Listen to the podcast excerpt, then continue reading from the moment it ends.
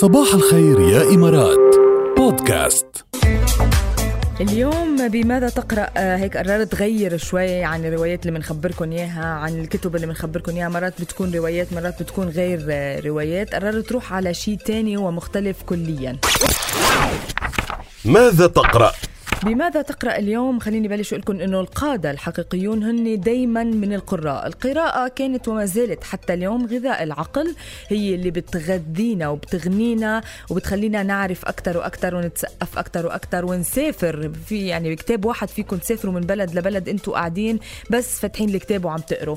من بين القادة اللي بيحبوا القراءة رجل الأعمال العالمي بيل جيتس رح نتعرف هلأ مع بعضنا على أهم خمس كتب قرأها وطبعا يعني هو قرأ وخبر عنا ليش كرمال ينقلنا هيدي الشيء لنا على أمل إنه نقرأ هالخمس كتب أو على الأقل نقرأ كتاب من هالخمس كتب. الكتب صراحة اللي اخبركم عنها رح تندهشوا قديش مهمين وعلق على كل كتاب شو أخذ منه.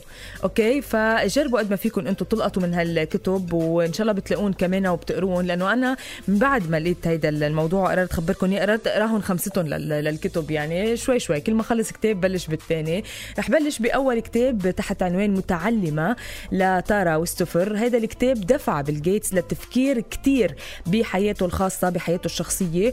وهو من الكتب اللي بتعلمك إنه ما فات الأوان على أي شيء بدك تعمله وما فات الأوان على أي شيء بتحبه.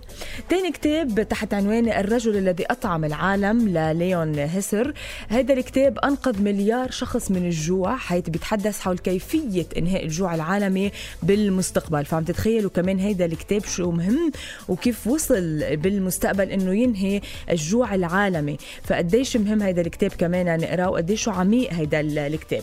ثالث كتاب تحت عنوان دم فاسد لجون كاريرو بيعرض فيه قصة قيام وانهيار شركة ثيرانوس للفحوصات الدم وبيقول بيل جيتس إنه القصة أكثر جنونا مما كان بيتخيل وبيروي الكاتب قصة انهيار الشركة بعد ما كانت قيمتها 10 مليارات دولار. عم تتخيلوا يعني الشركة وين كانت وين صارت. فكمان القصة عن جد أكثر من جنون. كتاب كمان أنا ب- ب- بالنسبة لي ومن العنوان تبعه بعتبره عميق وبعتبر إنه آه، في شيء هيك يعني شيء بيشوقنا إنه نقراه ونكفيه لل- للآخر. ال- الكتاب الرابع وما قبل الأخير 21 درس للقرن ال 21 بيقول بيل جيتس إنه هذا الكتاب بيساعد على التعامل مع الأخبار اليومية اللي بنسمعها والتفكير بالتحديات اللي بتواجهنا. ليكو كمان هذا الكتاب شو مهم؟ شو عميق وشو حلو بنفس الوقت وقديش بحاجة لإله. لأنه نحن بنهارنا القصير على الأقل بنتلقى بين ال 20 و 30 خبر هيدا أقل شيء فقديش حلو إنه نصير نت- نعرف كيف نتعامل مع هيدي الأخبار اللي بنتلاقيها كل يوم واللي بنسمعها وكيف يتبرمج دماغنا إنه نفكر فيها. هيك يعني بيكون في تحدي كتير كبير والأخبار اللي عم تواجهنا بيومنا كمان يعني وخصوصا بهذا العصر أخبار كتيرة ومنوعة و- ومنا منيح منا مش منيح. فكمان بعتقد هذا الكتاب مميز وخرج إنه نقراه. واخر آخر كتاب حكي عنه هو الدليل Headspace أو تحت عنوان دليل Headspace للتأمل آه، لأندي بوديكوم. آه، يعني هذا الكتاب كمان بمرن العقل ومناسب لممارسة بعض التأمل. ففينا نقول إنه خمس كتب كل كتاب بيحكي عن شيء كل كتاب مختلف عن الثاني كل كتاب بيعطينا درس معين وخمستهم صراحة حلوين. فأنا من اليوم رح بلش فتش عن أول كتاب اللي هو متعلمة لتارا ويستوفر. وبلش اقراه وإن شاء الله كمان بكرة بنبقى بنخبركم عن تفاصيل أكثر بكل كتاب بكتابه. بنخبركم details أكثر موجودة بهيدي ال- ال- الكتب.